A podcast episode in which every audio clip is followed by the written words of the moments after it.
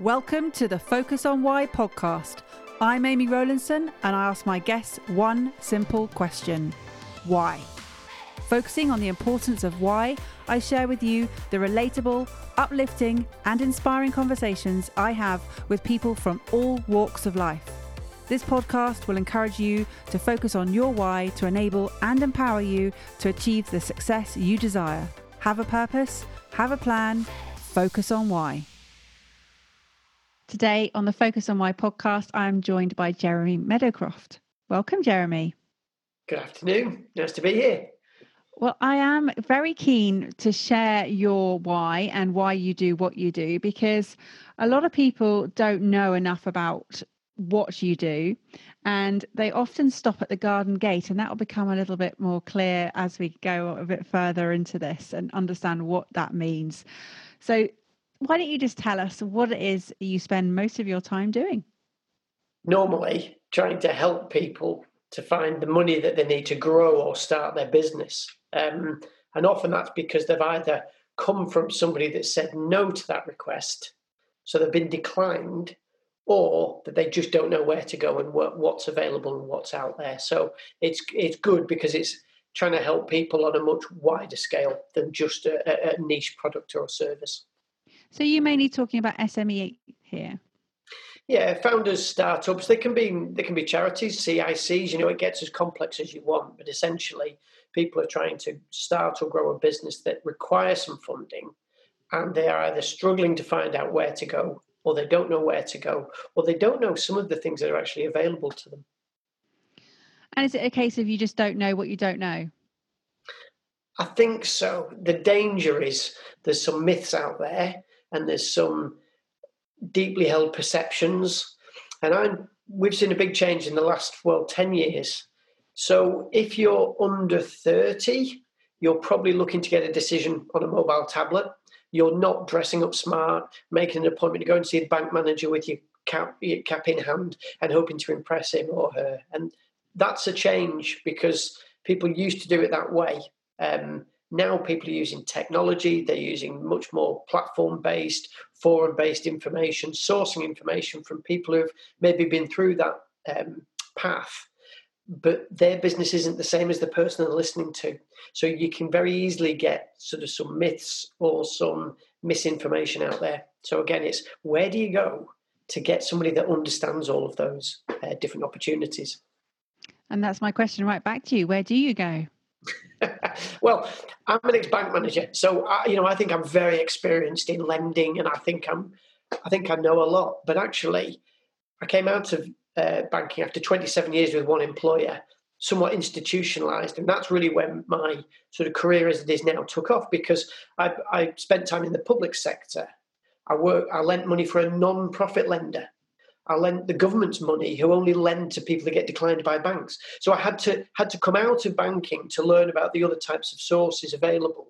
I worked in public sector along the line with with grant monies and got into a little bit of angel investing. So when you've actually done those roles and actually you know helped the clients actually delivered the products made the decisions on the loans i'm helping with or the debt or the grant or the equity it really does give you an insight that you you, you cannot have that experience unless you've actually walked that walk. So I say I've truly walked the walk. I've been a I've been a branch manager. I've been a, a, a decision maker on commercial lending for 12 years for businesses, but I've also hosted equity investment pitch days, and I've lent non-profit uh, government-driven funding that nobody knows even exists to help people grow their businesses.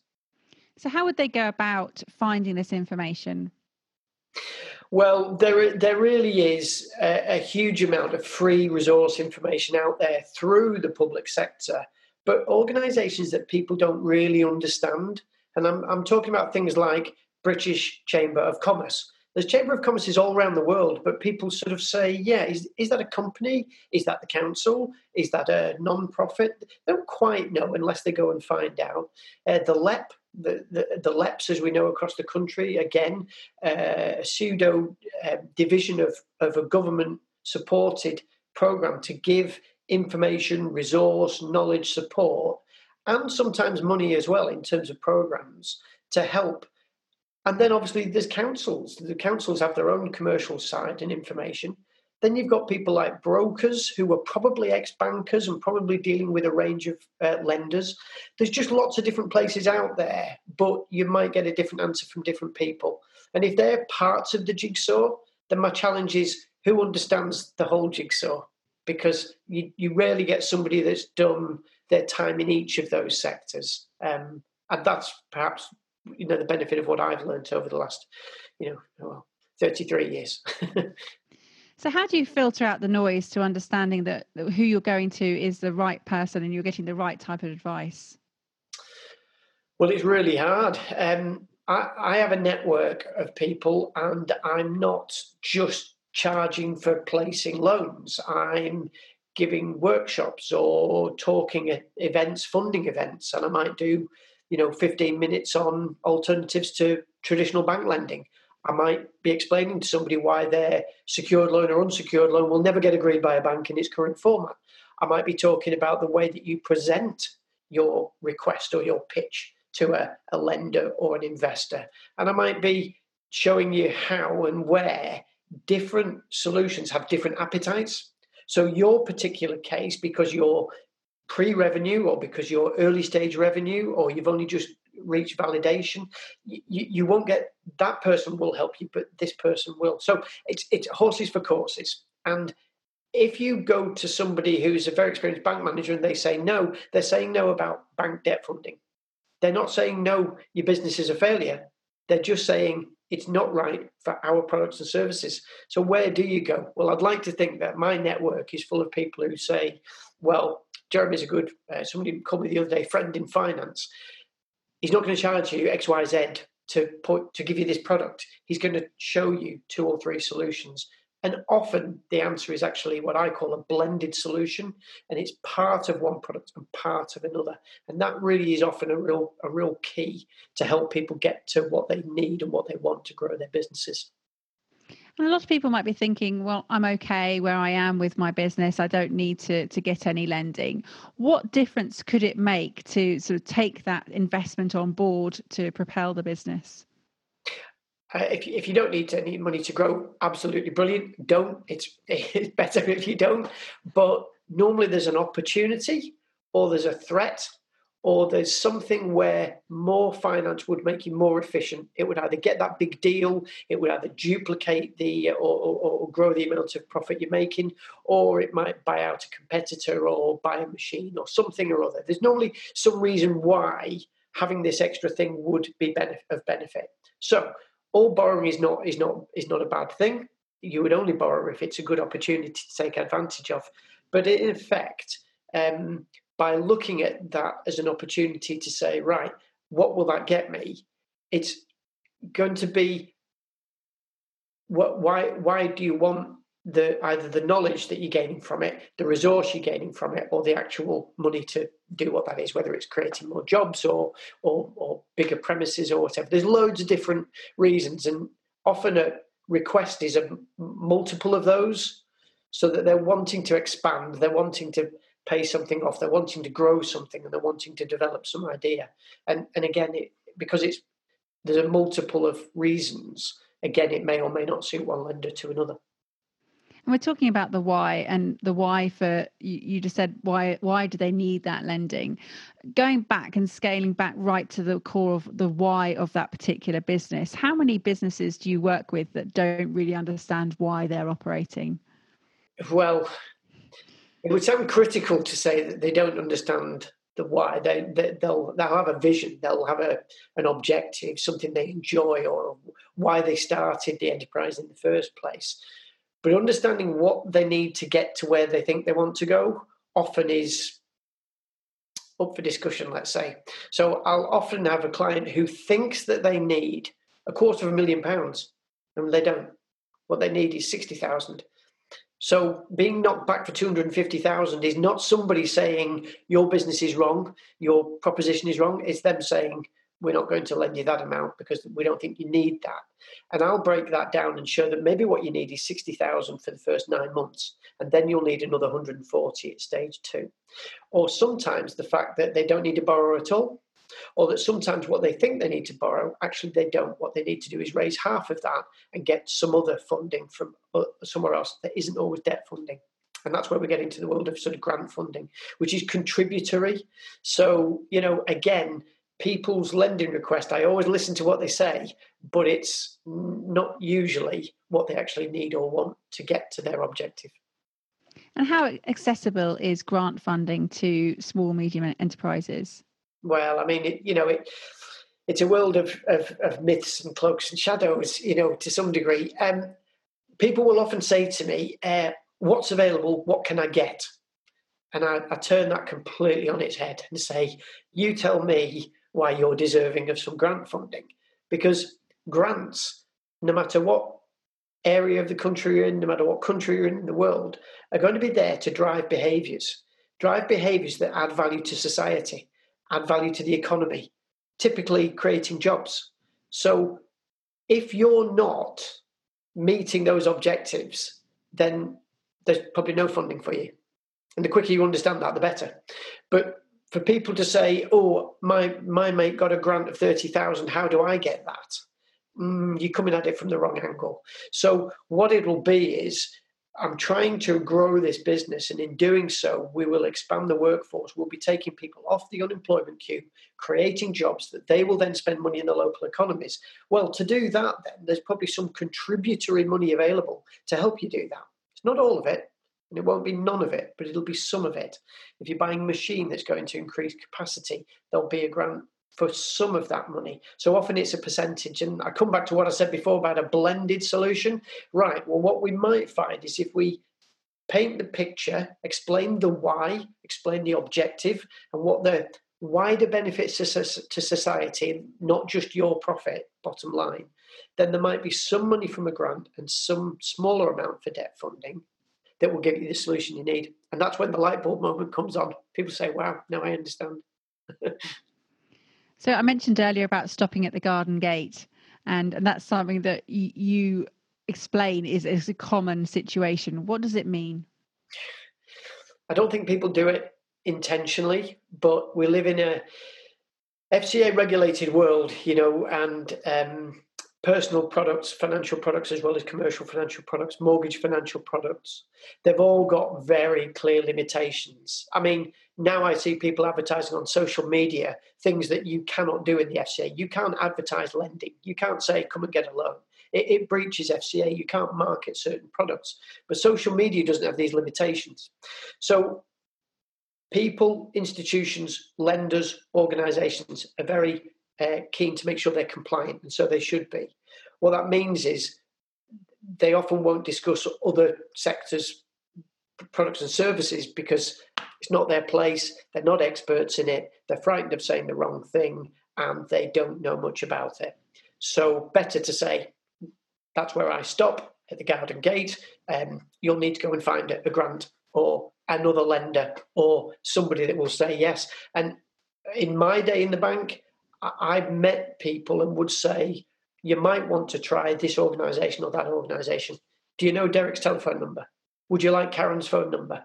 Would you like so and so's business card? And if you're a friend, you're introducing them. You're not saying it's a solution, you're not talking about the product. And I think we need to see more and more of that because certainly in West Yorkshire, we've got a fantastic uh, financial network of what I believe is really good financial knowledgeable people who are great in their sectors. They're really open to helping each other, and I'm I enjoy that.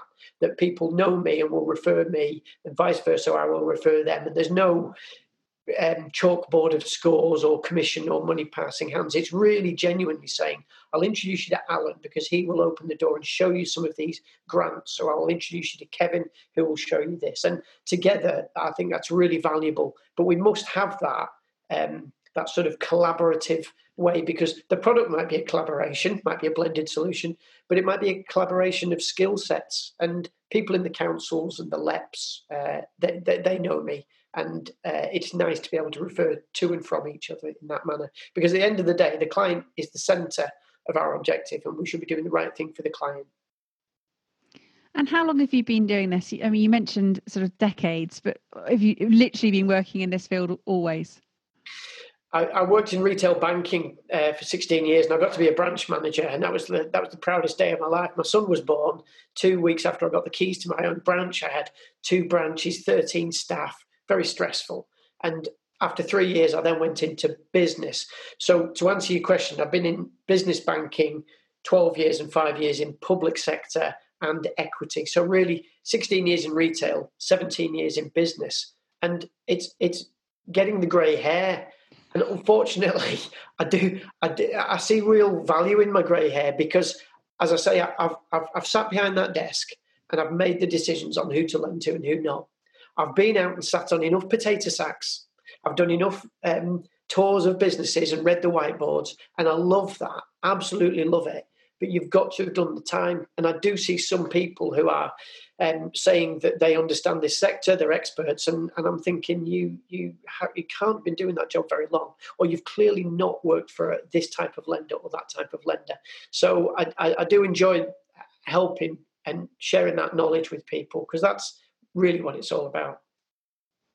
And what is it about for you?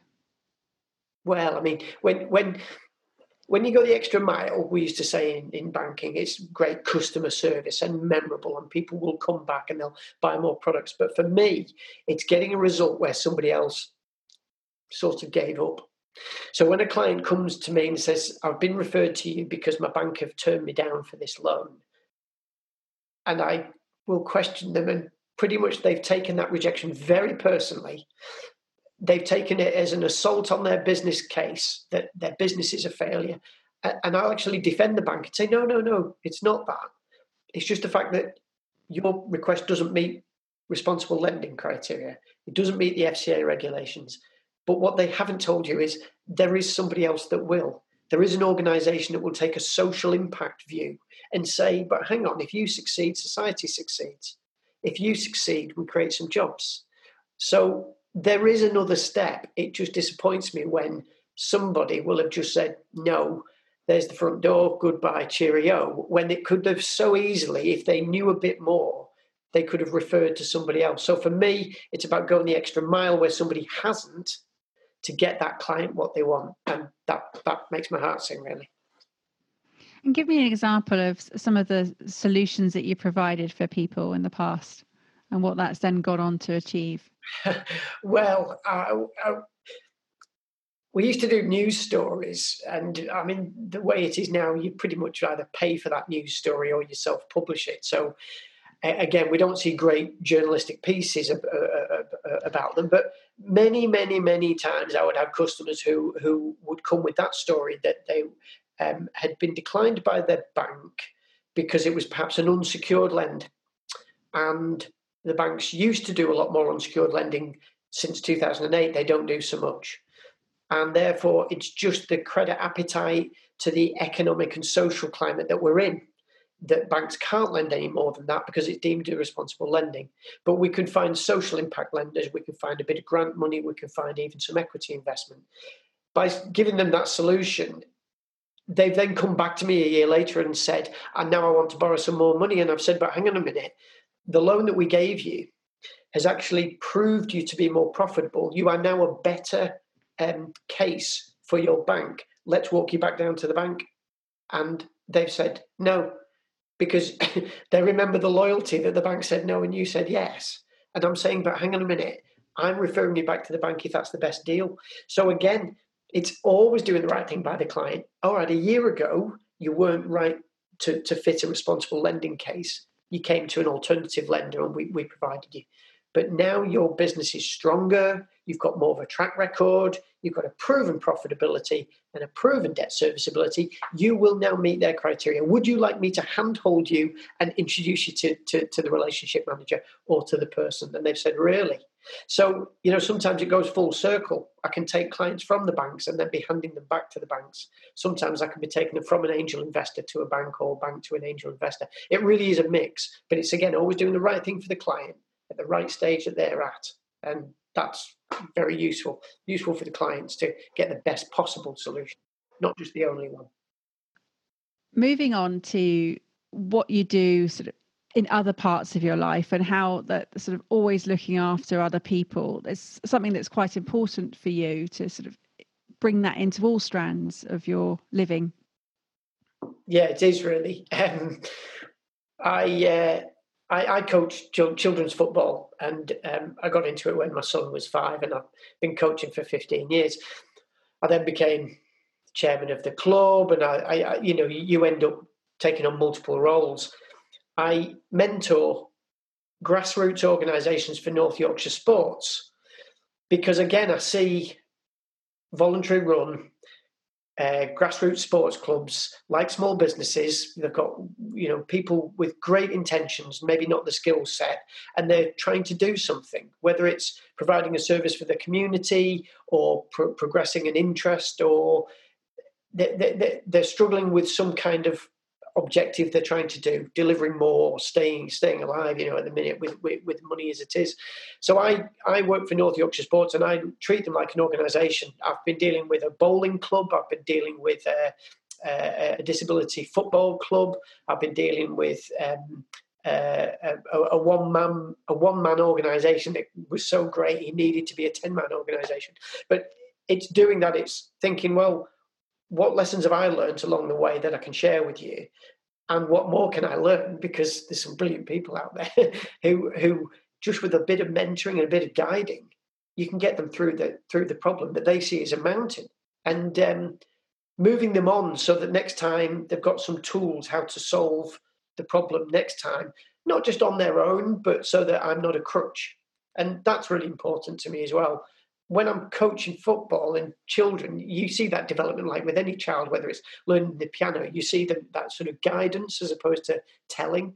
And it's the same with organizations and it's the same with businesses. So I do enjoy that. I do like doing that. And I do see the sort of removing of barriers to help people just progress because they, they've got all the resource, they've got the energy, they've got the direction. They just need some of the barriers taken out of their way. And something that fascinates me is is how many sportsmen Yorkshire produces. You know, top level sportsmen, I, and I don't know what that's what that's about. But I remember back in the 2012 Olympics, because I was a games maker there, that there were so many Olympic medals coming from Yorkshire. Uh, well, I think it's probably a bit of Yorkshire grit, but uh, uh, you know we've got, uh, dare I say it, we've potentially got Leeds being the second Yorkshire football team to get into the Premiership, hopefully, this next couple of weeks. So we're getting back on the map. And uh, yeah, I just think we're, we're more characterful county, aren't we? So we, we should have some of the best sports people performing on the best stage. I think that's right. So, sports and business often go hand in hand with the analogies that you can make. And you talk about grit, you talk about perseverance in, in terms of resilience and, and moving forward. How much do you take sport into your business? Probably a bit of a competitive edge, really. I, I used to say when I was when I was at primary school, I used to walk down the road to school, and if someone was walking on the opposite side, I would try and get to the lamppost before them, or try and get to the end of the street. I'm still that competitive now, uh, uh, you know. So I think competition is a really good thing. And when people talk about stress, I always say, yeah, but is it good stress or bad stress? Because good stress is is like sport and competition. You are putting yourself in a stressful situation to outwit and see if you can beat your opponent. That's good stress. That's not bad stress. Bad stress is a killer. Good stress is it drives you on and elevates you to different levels. So th- there's definitely a connection here between sport com- competition team sports versus solo sports you know team player versus solo player that sort of thing in business. And i, I see many of the same attributes in people that have the guts to start their own business, have the desire to to to try and achieve this objective they've, they've, they've got, and the desire to be competitive and win. And I, I, I love that. Sometimes, like in all walks of life, we need a helping hand. We need a supporter.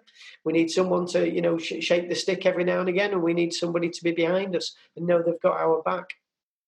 And also to know that failing's not always a bad thing. Absolutely, absolutely. I mean, you know, there's, there's, there's many famous cliches and quotes about learning more from losing than there is from from from winning, but it's how you adapt to it, what you take on board, and how you make yourself stronger for the next event. And we're seeing a lot of talk about resilience at the minute with COVID nineteen, of course, and we're seeing a lot of different people's interpretation of that word, uh, either in their personal lives or mental um, resilience or commercial resilience. But you're right; it's the way that people are adapting taking it, it happening, learning from it and moving forward and hopefully being stronger for the next time. And you talked about earlier the parts of the jigsaw. What parts of the jigsaw are required for the lending? Oh, wow. Um, I'll often see um, a good business badly presented, or I'll see a, a, what I would call a pitch, like the request, um, fixated on one outcome, and that will turn off the wrong audience. So if people watch Dragon's Den and think that that is the way you talk to investors, you're you're you're going to get declined. And in that field, you've really only got one chance. If you make an appointment with your bank manager or manageress and you go and pitch to them and they've seen your business plan, you've probably only got one pitch, uh, one attempt, bite at the cherry. So with a lot of these things, you want to get that right because you can't say, cut, edit, can I come back tomorrow and try again? And it's not just about a performance. It's not about you know the song and the dance. It is about the content. But as a lend, as a as a as a lender, I see business plans that aren't written by the applicants. I see uh, cliches used by people trying to impress me rather than thinking about what they're actually saying. I see too many quotes about EBITDA and people who don't understand what EBITDA is, but they saw it on Dragon's Den last night, so they think that's important. Yeah. And Whereas I'll just talk common sense and say, but your net profit here was this. How is that going to? So let's just keep it simple. Um, but the messaging is really important that you get that right because you might only have one chance to make a good impression and you don't want to burn it. Parts to all that component are being able to have substance in your request, to be able to communicate it clearly and succinctly, not in a 112 page document or in the, a song and a dance routine. It's got to be a combination of those things, really. I love that. I think that's, that's really good advice in terms of of probably preparing yourself, but not over preparing. Being understanding who you're delivering that information to, but uh, fundamentally it's it's who's going to benefit from the lending and, and why you know it comes back to the why again in in terms of of what you're doing, Jeremy, in terms of how you're helping people. Do people come to you as a last resort or do they come to you soon enough? Yeah, it's a good question. Pro- probably a bit of everything. But I'd like to think that rather than that my name be, uh, we, we say, we're ever saying in lending, we don't want to be a lender of last resort. But to some degree, it depends on where they started on that journey of their request because funding often takes longer than people realize certainly does in the world of equity investing. You'll, you'll, you on average, you probably spend about six months before you find the right investment. With a loan, you're probably thinking a lender should take about a week to make a decision, that sort of thing. But in terms of um, getting the message right and how you're going to approach to get the answer that you want, it, it can be a multiple. It really can. And um, go back to what I said before again. If you're talking to the right audience, then you get your message according for that audience it, it should be direct. But if it gets convoluted and distracted, then they're just going to say, I don't understand it. So, why do you do all of this? What drives you? uh, well, I mean, combination of a number of things, and that is that people who are stopping at that garden gate aren't sharing the knowledge that they've got or not taking the time to learn other people's industries. And it only takes a little bit to learn. I mean, Aren't you interested? I am. And I find it fascinating that my friend over here does a different type of funding to me. I find it fascinating that these the, this new grant is to do X, Y, and Z. I find it fascinating that um, we're getting more and more young founders looking at equity finance. I mean, wow, you know, how brave are they? I, I just find the whole area fascinating. And if you're fascinating, you're interested in it. And you know, the great Jim Rohn said, if you're passionate about about something, learn about it, become a student of it, and teach it. Because if you're on purpose with it, you're naturally interested, and therefore you'll naturally go and find that bit of information, not doing it like homework. And then you're teaching it in terms of people will say to me, "Can you ex- can you do a talk on the funding landscape?" And that's why I deliver the workshops that I do for the LEP because they're, they're saying to me, we've got people here who want to understand what kind of finance to go for.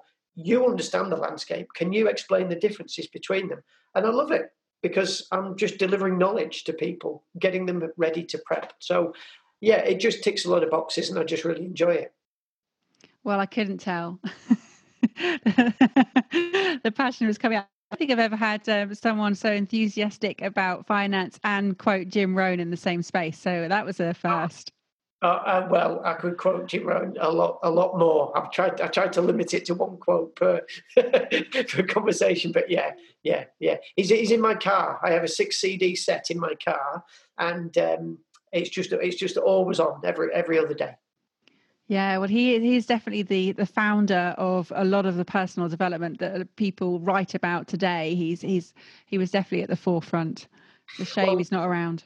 The the one quote I live by is a quote by Calvin Coolidge, who was a, a, an ex-US um, president, and his his quote is about persistence, and uh, that persistence will always win the day um, over, of knowledge, over education, and uh, I, I, love that sort of persistence or, and or sort of resilience is about keeping going.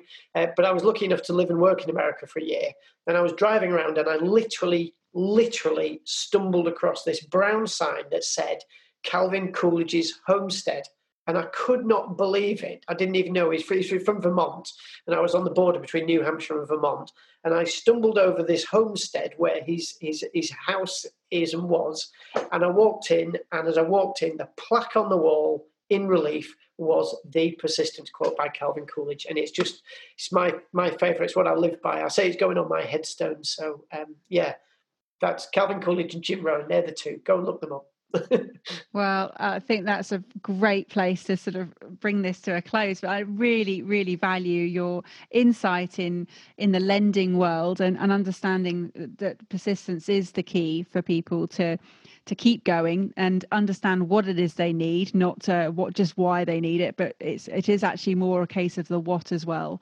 Uh, usually, I focus on the why, and that is crucial. But sometimes they get the what and the how wrong too. So that they're, they're all key questions to be asking. So thank you for for sharing those. Have you got a find? Oh, before I say that, how how could people get in touch with you? Uh, well, LinkedIn these days, there's not many Jeremy Meadowcrofts about, but uh, you can find it there. Or my website is horizon 8.com, so people can find me there. Uh, and I just explain a little bit about what I do, and my contact details are all on there. And it'd be nice to chat with anybody that needs some help. And why Horizon 8? What's that about? Oh, it's too too long a story, but essentially, Horizon is about the funding landscape the horizon being on the landscape. And it was that that was the first talk I got asked to give. And I then embarked on my first ever public speaking, which I then did 24 presentations in 24 months. And that sort of elevated what I do on a much wider scale. And people said, wow, you need to get him in to talk about the funding landscape because he doesn't talk just like a banker. He doesn't talk just like an investor. He doesn't talk just like uh, the grants team he, he, he talks about all of them. And so that's where really Horizon came from. Can we see the broader picture?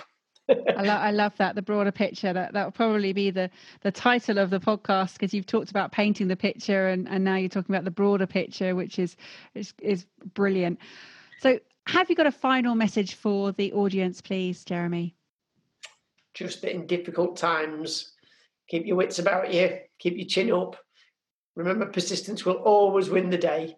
And if you can't see the solution right in front of you, just try and think broader. Who do you know in not just your network, but who in your network may have another network and another network? The answer's normally out there, and people generally don't refer people they don't like. So, you know, be nice to each other, try and help each other first, and let's try and share that knowledge around the circle so that everybody benefits. Just got to try and find the right people.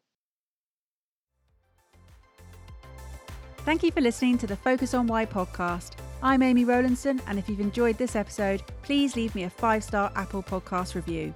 Connect with me on LinkedIn, Instagram, and Facebook, and become a member of my inspiring, uplifting, and positive Focus on Why Facebook group.